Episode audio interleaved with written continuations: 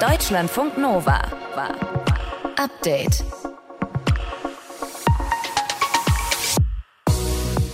Wir haben hier heute diskutiert in der Redaktion, was wohl energiesparender ist, also Wasser mit dem Wasserkocher aufkochen oder im Topf auf dem Herd. Ich habe jetzt eigentlich gar keinen Bock zuzugeben, dass ich Team Topf und Herd war.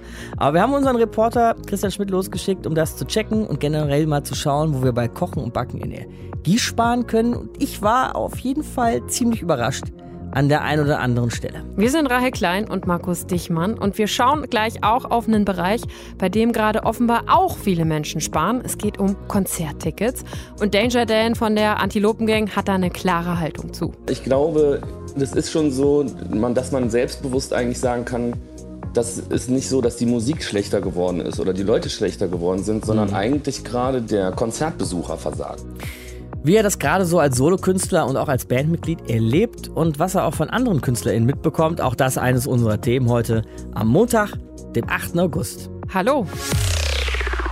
Deutschlandfunk Nova. Ich finde es schon ein bisschen schräg, dass Rahel und ich jetzt über die letzten Wochen voneinander gelernt haben, bei wie viel Grad wir duschen. ne?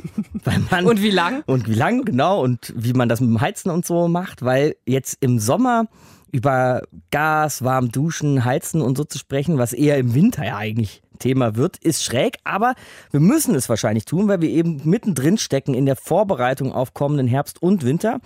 Eben verbunden mit der Frage, ob wir genug Gas haben für diese zwei Jahreszeiten oder ob Russland den Gashahn möglicherweise nochmal komplett zudreht. 20 Prozent der Maximalleistung fließen gerade über Nord Stream 1. Und Forscherinnen und Forscher von Uni Bonn und Uni Köln haben jetzt mal durchgerechnet, ob Deutschland denn auch komplett ohne russisches Gas durch den Winter kommen würde. Julia Polke aus dem Deutschlandfunk Nova Wissen Team hat sich das Ganze für uns angeschaut. Julia, wie sieht denn das Ergebnis dieser Rechnung aus? Äh, positiv. Also das Forschungsteam kommt zu dem Ergebnis, wir kämen tatsächlich auch ohne Gas aus Russland durch den Winter, wenn wir, das heißt natürlich erstmal die Politik, gewisse Maßnahmen eben treffen. Und dafür müssten wir bis April nächsten Jahres, also bis Ende April, bis man eben ja in der Regel nicht mehr heizen muss, um eben nicht zu frieren, den Gasverbrauch um ein Viertel senken, damit die Gasspeicher immer zu ja so 20 Prozent gefüllt sind. Also Gasverbrauch um ein Viertel senken. Klingt jetzt erstmal, finde ich, relativ relativ viel. Wie soll man das mhm. machen? Die Forschenden sprechen von drei Stellschrauben, an denen man in den nächsten Monaten dann drehen muss. Die erste Schraube, das ist die Stromerzeugung. Da soll weniger Gas verbraucht werden, aber auch durch andere Energiequellen ersetzt werden, zum Beispiel durch Braun- und Steinkohle oder durch Atomenergie. Das wird ja auch gerade ähm, diskutiert, die Kraftwerke mhm. noch was länger laufen zu lassen, die Atomkraftwerke. Die zweite Schraube ist das Heizen von Gebäuden.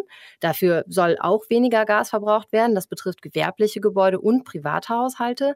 Und die dritte Schraube, die laut den Forschenden justiert werden muss, nenne ich es mal, ist der Gasverbrauch in der Industrie. Und der müsste eben dann auch weniger werden. Ich würde gerne nochmal zurück zu dieser ersten Schraube, Julia, die Stromerzeugung.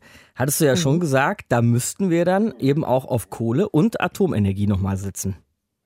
Ja, genau. Das klingt äh, rückschrittig, ist ja aber auch jetzt erstmal nur auf diese Modellrechnung bezogen. Und die Forschenden sagen auch, es könnten damit maximal sechs bis sieben Terawattstunden pro Monat eingespart werden äh, an, an Gas eben. Und ähm, das ist dann auch nur ein Viertel von dem, was insgesamt an Gas eingespart werden müsste. Mhm. Zweite Stellschraube waren die Privathaushalte und auch Gewerbe.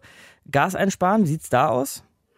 Wenn man die Raumtemperatur überall um 2,5 Grad absenkt, dann könnte man auch so sechs bis sieben Terawattstunden pro Monat einsparen an Gas. Und äh, das kann im Winter ja schon mal ungemütlich werden. Und deshalb sind energetische Sanierungen wie Dämmung oder eine Modernisierung der Heizungsanlage sinnvoll, theoretisch. Praktisch ist es dafür jetzt ja für die kommende Heizperiode fast schon zu mhm. spät.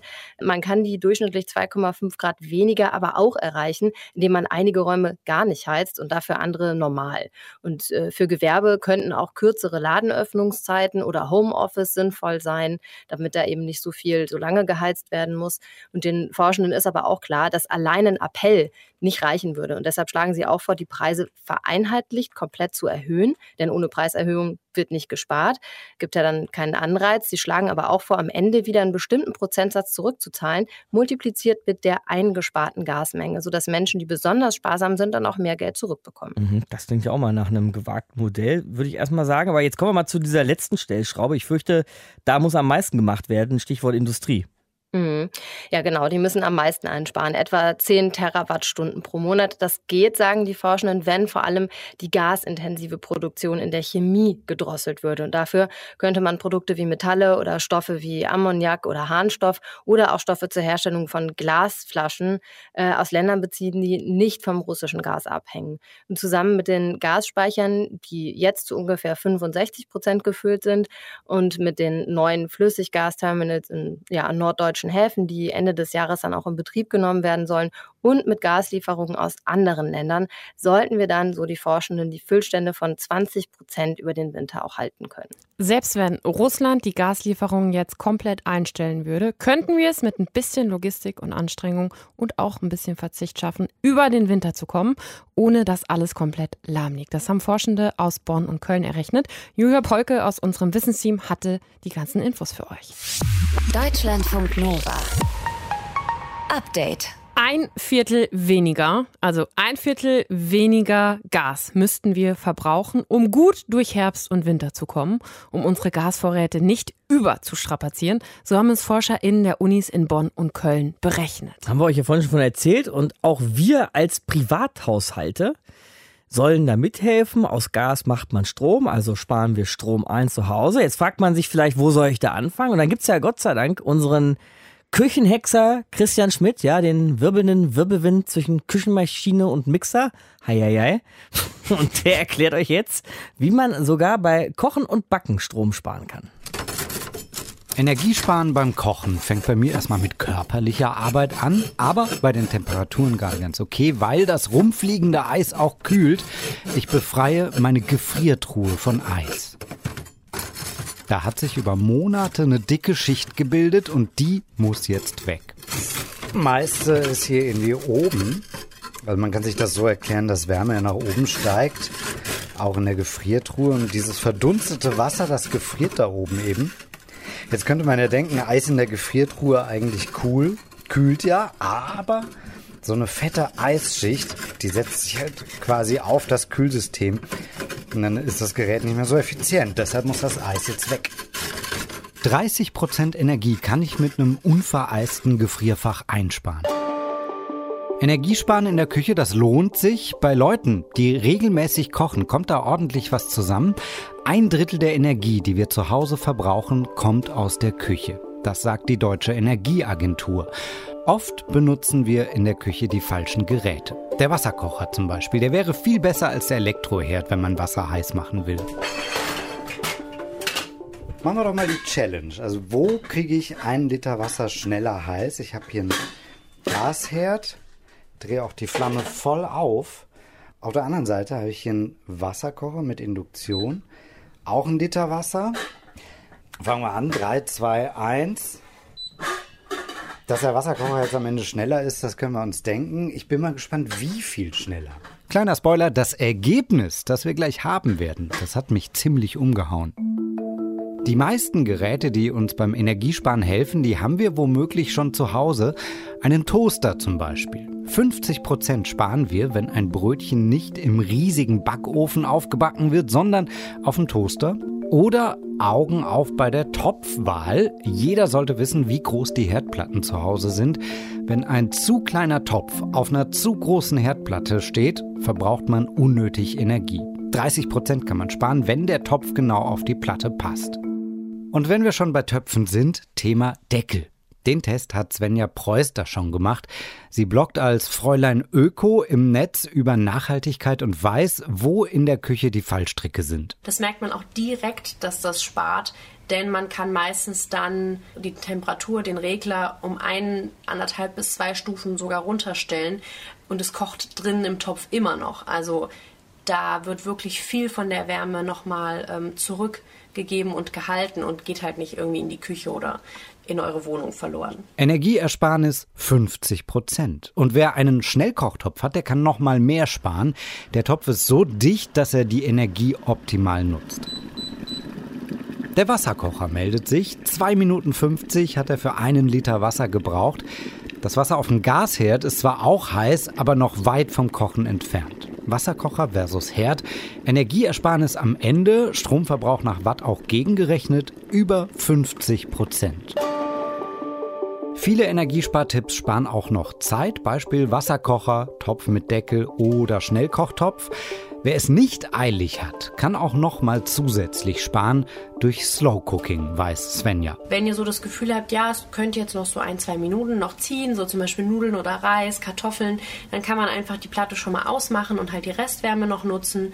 Das bleibt auch noch so lange heiß, dass ähm, das definitiv ausreicht, um die Sachen noch zu kochen. Am besten funktioniert das bei Elektroherden, die noch massig Restwärme von der Platte abgeben. Aber Nudel, Reis oder Kartoffelwasser, das bleibt auch bei Gas oder Induktion noch heiß. Gleiches gilt auch für Backöfen. Wer Restwärme zum Kochen nutzt, kann 20% Energiekosten sparen. Es gibt ganze Kochbücher mit Gerichten, die allein mit Restwärme funktionieren. Google-Suchtipp Kochkiste. Und ich spare hier eben auch noch mit meinem gekochten Wasser. Heißes Wasser ist super beim Gefrierschrank abtauen. Der Wasserdampf, der bringt das Eis jetzt super schnell zum Schmelzen. So, den Block. Jetzt ist das Kühlsystem wieder freigelegt. Und dazu jetzt noch ein Tipp am Schluss. Wenn ich später mein perfekt energieeffizient gefrorenes Essen aus dem enteisten Froster essen will, erst an der Luft auftauen lassen, bevor es gekocht oder gebacken wird. Auch das spart und schmeckt besser. Guten Appetit. Deutschlandfunk Nova. Update. Ja, verkehrstechnisch, vermarktungstechnisch war das 9-Euro-Ticket ein absoluter Topschlager. Laut Umfragen kennen fast 98 Prozent der Deutschen dieses 9-Euro-Ticket. Olaf Scholz kannten vor gut zwei Jahren nur 85 Prozent der Deutschen. nur mal so als Vergleich. 30 Millionen Mal wurde es dann tatsächlich auch gekauft, das 9-Euro-Ticket im Juni, als es an den Start ging.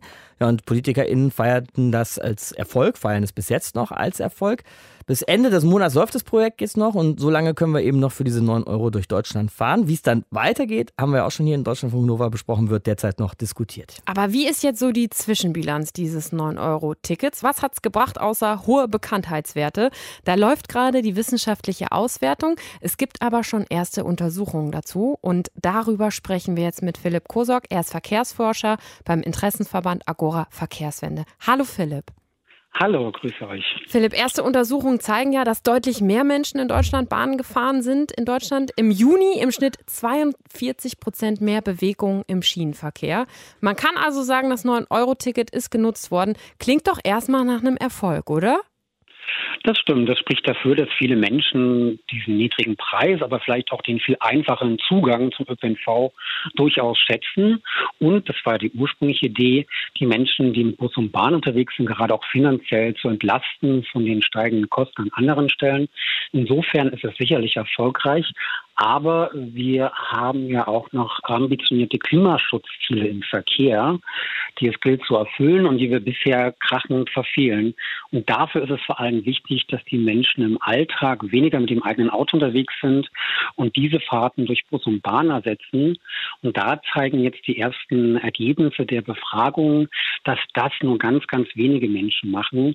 Die meisten Fahrten, so deutet es sich an, sind eher zusätzliche Fahrten, die wir in unserer Freizeit am Wochenende machen. Das heißt, es sind insgesamt viel, viel mehr Menschen Bus und Bahn gefahren, aber es ist extrem schwer, Autofahrerinnen und Autofahrer in Bus und Bahn zu bekommen. Die haben weiterhin ihr Auto genutzt. Ganz genau, das ist der Fall. Es braucht wahrscheinlich unserer Ansicht nach auch noch weitere flankierende Maßnahmen. Es kann durchaus Sinn machen, etwas wie das 9-Euro-Ticket auch nach Ablauf der Aktion beizubehalten. Mindestens mal die Einfachheit des Tickets, vielleicht nicht zu diesem sehr niedrigen Preis, aber doch zu einem Preis, der für alle bezahlbar ist. Aber parallel braucht es eben noch weitere Maßnahmen. Das ist zunächst mal ein Ausbau des Bus- und Bahnangebotes. Über die Hälfte der Menschen in Deutschland haben heute überhaupt keinen Zugang zu einem guten Bus- und Bahnangebot.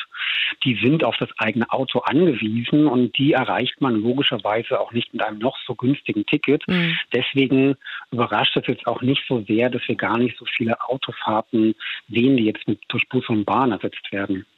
Wenn du jetzt sagst, es sind nicht allzu viele Autofahrten ersetzt worden, sondern vielmehr ist vielleicht, sind Ausflüge gemacht worden oder sogar Urlaub oder so, kann man da richtig rauslesen, welche Routen es sind, die mit dem 9-Euro-Ticket benutzt wurden? Es macht absolut Sinn, noch bis zum Ende der Aktion zu warten und eigentlich noch ein paar Wochen darüber hinaus. Es laufen aktuell sehr viele Studien und die meisten werden erst gute Ergebnisse kurz nach Auslaufen der Aktion bringen. Aber eine Befragung, die der Verband der Verkehrsunternehmen durchgeführt hat unter einer repräsentativen Gruppe, ist zum Beispiel sehr interessant. Da sagt über ein Viertel der Befragten, die mit dem 9-Euro-Ticket reisen, die Reise, die sie gerade machen, die hätten sie ohne 9-Euro-Ticket wird nicht durchgeführt. Mhm. Aber nur rund drei Prozent der Befragten sagen, die Reise, die sie gerade mit dem 9-Euro-Ticket machen, hätten sie sonst mit dem Auto gemacht. Das ist leider ernüchternd wenig und das wird uns bei der bisher so problematischen Klimabilanz im Verkehr eben nicht helfen, wenn wir weiter in dieser Größenordnung agieren. Da mhm. braucht es wirklich noch weitere Maßnahmen. Okay, also die klimatechnischen Defizite, die äh, sind mir sofort klar. Vielleicht kann man es aber ja nochmal so sehen, wenn da Ausflüge oder Reisen gemacht werden, die sonst nicht unternommen worden wären, kann man vielleicht von mehr sozialer oder mehr gesellschaftlicher Teilhabe sprechen, wenn die Leute mobiler sind? Das kann man durchaus sagen. Ich würde auch dafür plädieren, dass selbst wenn das 9-Euro-Ticket jetzt in seiner bisherigen Form nicht fortgesetzt werden sollte, danach sieht es ja aktuell aus, dass wir mindestens flächendeckend ein Sozialticket haben, was für die Menschen, die besonders geringes Einkommen haben, die ja auch gerade von den besonders stark steigenden Preisen schwer getroffen sind, dass wir mindestens diesen Menschen ein Angebot machen mit einem sehr niedrigpreisigen Ticket für den ÖPNV. Ich denke, der Staat sollte sich primär um diese Menschen Menschen kümmern. Es braucht nicht unbedingt immer ein Angebot, was äh, gleich für alle sehr niedrig ist, denn die meisten Menschen mit einem durchschnittlichen Einkommen, die sind bereit, für ein gutes ÖPNV-Angebot durchaus auf 40 oder 50 Euro im Monat zu bezahlen. Das 9-Euro-Ticket. Es gibt erste Untersuchungen zur Bilanz, geht ja noch bis Ende August. Verkehrsforscher Philipp Kosok sagt, Klimazieltechnisch hat es bisher nicht so viel gebracht, aber es ermöglicht durchaus mehr soziale Teilhabe. Deutschlandfunk Nova. Update. Reden wir mal übers Geldsparen. Das sind ja Zeiten gerade, wo manche Sachen ein bisschen teurer werden, manche Leute aufs Geld gucken müssen. Und ich zum Beispiel habe neulich mal aufs Geld geguckt, als ich mir Konzerttickets kaufen wollte. Hab mich dann dagegen entschieden, war mir zu teuer, weil ich dachte, ja klar, ist nice to have so ein Konzert, aber ist nicht wirklich überlebensnotwendig. Ja, und genau so scheinen gerade viele Menschen zu denken. Viele Shows müssen abgesagt werden, weil der Ticketverkauf nicht läuft. Das hat uns Christoph Neder von Target Concerts in München im Deutschlandfunk Nova Interview jedenfalls gesagt. Also man merkt es nicht bei allen Konzerten durch die Bank, aber bei einem Großteil unserer Veranstaltungen, je nach Publikumsdemografie auch so ein bisschen unterschiedlich, spürt man schon einen deutlich schwächeren Vorverkauf als vor der Pandemie. Da kann man jetzt sagen, Glück gehabt, Daniel, Danger Dan. Wenn man sich da so die Konzerttermine durchschaut, sieht's ziemlich gut aus. Da steht ziemlich oft ausverkauft. Läuft also bei euch. Also bei mir jetzt bei meinen Solo-Shows, wo ich Klavier spiele, da läuft das sehr gut. Da ist eigentlich dieses Jahr alles ausverkauft. Ich glaube, nächstes Jahr gibt es irgendwo noch ein Ticket. Bei der Antilopengang merken wir das aber auch, dass es in ein paar Städten mhm. schlechter läuft als sonst. Oder man überlegt irgendwie, ob man in Bremen die Location überhaupt hält, ob wir das nicht vielleicht eins runter verlegen. Aber alles in allem haben wir, sind wir, glaube ich, jetzt die, die nicht am lautesten jammern dürfen. Also ich kenne Kollegen und Kolleginnen, da läuft es richtig schlecht im Vorverkauf. Und insgesamt ist es, glaube ich, auch schwierig, gerade Veranstalter zu sein, weil einfach viel gutes Personal nicht mehr da ist, viel Technik nicht mehr da ist. Da kommt einiges zusammen. Wir sprechen in Deutschlandfunk Nova mit Daniel Pongratz, Danger Dan, Solokünstler und Mitglied der Antilopengang. Kennt ihr natürlich auch von unserer Playlist in Deutschlandfunk Nova. Du sagst also, Daniel, der Vorverkauf läuft so gemischt, jedenfalls auch bei der Antilopengang, bei dir selber ganz gut. Was für Gespräche hast du aber sonst mit anderen Musikerinnen und Musikern äh, geführt? Also hast du da auch echt welche getroffen, wo jetzt Konzerte richtig abgesagt werden mussten, weil der Vorverkauf wirklich so mies läuft?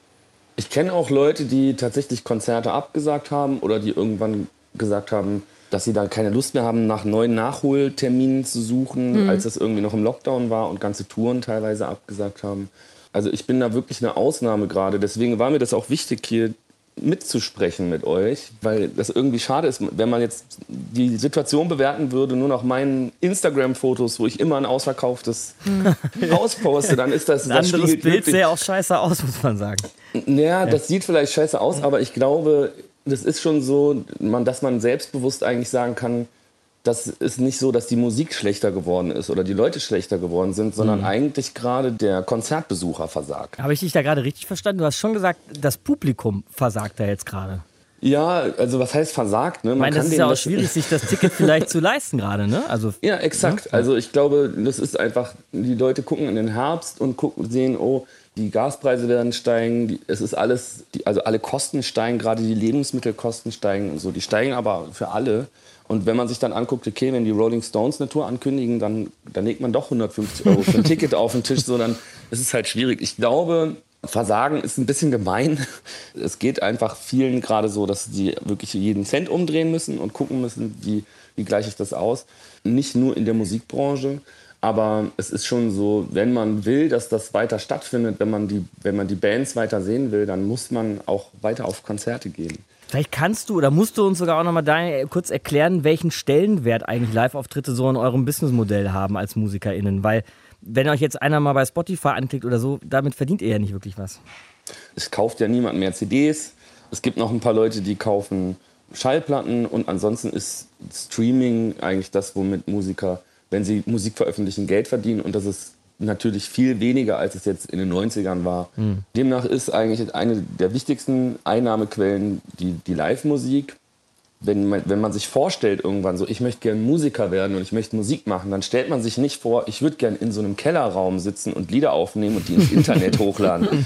Also es geht beim Musik erleben und auch als Musiker, aber auch, ich finde auch als Publikum, geht es auch darum, diesen Moment zu haben, auf eine Bühne zu gehen oder in einen Konzertsaal zu gehen und die Stimmung zu spüren und die Lichter zu sehen und zusammen was zu feiern. Und das ist A, der wichtigste finanzielle Standpfeiler, auf dem man steht, aber das ist auch das, wovon wir alle zehren und unabhängig von Musik, was einfach diesen ganz, das ganze Berufsbild ausmacht. Das ist halt wunderschön. Aber wie schwierig ist das dann auch wirklich im Zweifel zu sagen, ja, wir lassen das Konzert jetzt ausfallen, selbst wenn es dann doch ein paar Leute ja gibt, die schon Tickets haben und die auch mega Bock auf das Konzert hätten, aber dass man einfach sagt, ja, es lohnt sich einfach nicht, ne?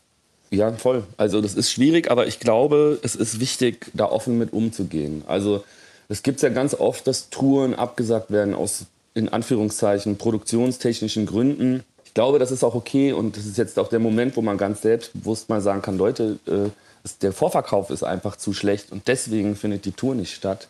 Ich verstehe, dass das unangenehm sein kann, weil man das Gefühl hat, so, hm, damit verrate ich ja, dass bei mir gerade einfach nicht so ein großer Hype ist auf der anderen Seite, aber ich glaube, das ist wichtig, dass alle das mitkriegen, dass es halt am Ende ähm, meistens darum geht, dass zu wenig Leute kommen. Ne? Und hinzu kommt auch, vorgestern haben wir in Berlin gespielt und da ist ein Drittel der Leute, die die Konzertkarten gekauft haben, gar nicht erst aufgetaucht. Ja, krass. Weil das einfach ähm, so oft verschoben wurde, das Konzert. Und vielleicht auch, weil die immer noch Angst haben wegen Corona, was ich auch echt verstehe. Aber wenn ein Drittel der Leute nicht kommen, das heißt, das nennt man dann No-Show-Rate, die Leute kommen nicht, das heißt, wir können auch die Tickets auch eigentlich erst in zwei Jahren abrechnen. Und das ist auch ein Grund, warum man gerade dann überlegt, kann ich mir das überhaupt leisten? Also weil es einfach gerade sehr oft so ist, dass selbst bei ausverkauften Konzerten die Leute nicht kommen. Dann wünsche ich erstmal euch und euren Fans natürlich auch, dass die nächsten Konzerte voll sind und eben auch so viele Leute kommen, wie Tickets verkauft wurden. Daniel Danger Dan von der Antilopen Gang hier heute bei uns in Deutschlandfunk Nova. Danke dir. Gerne. Deutschlandfunk Nova. Update. Immer Montag bis Freitag auf deutschlandfunknova.de und überall, wo es Podcasts gibt. Deutschlandfunk Nova.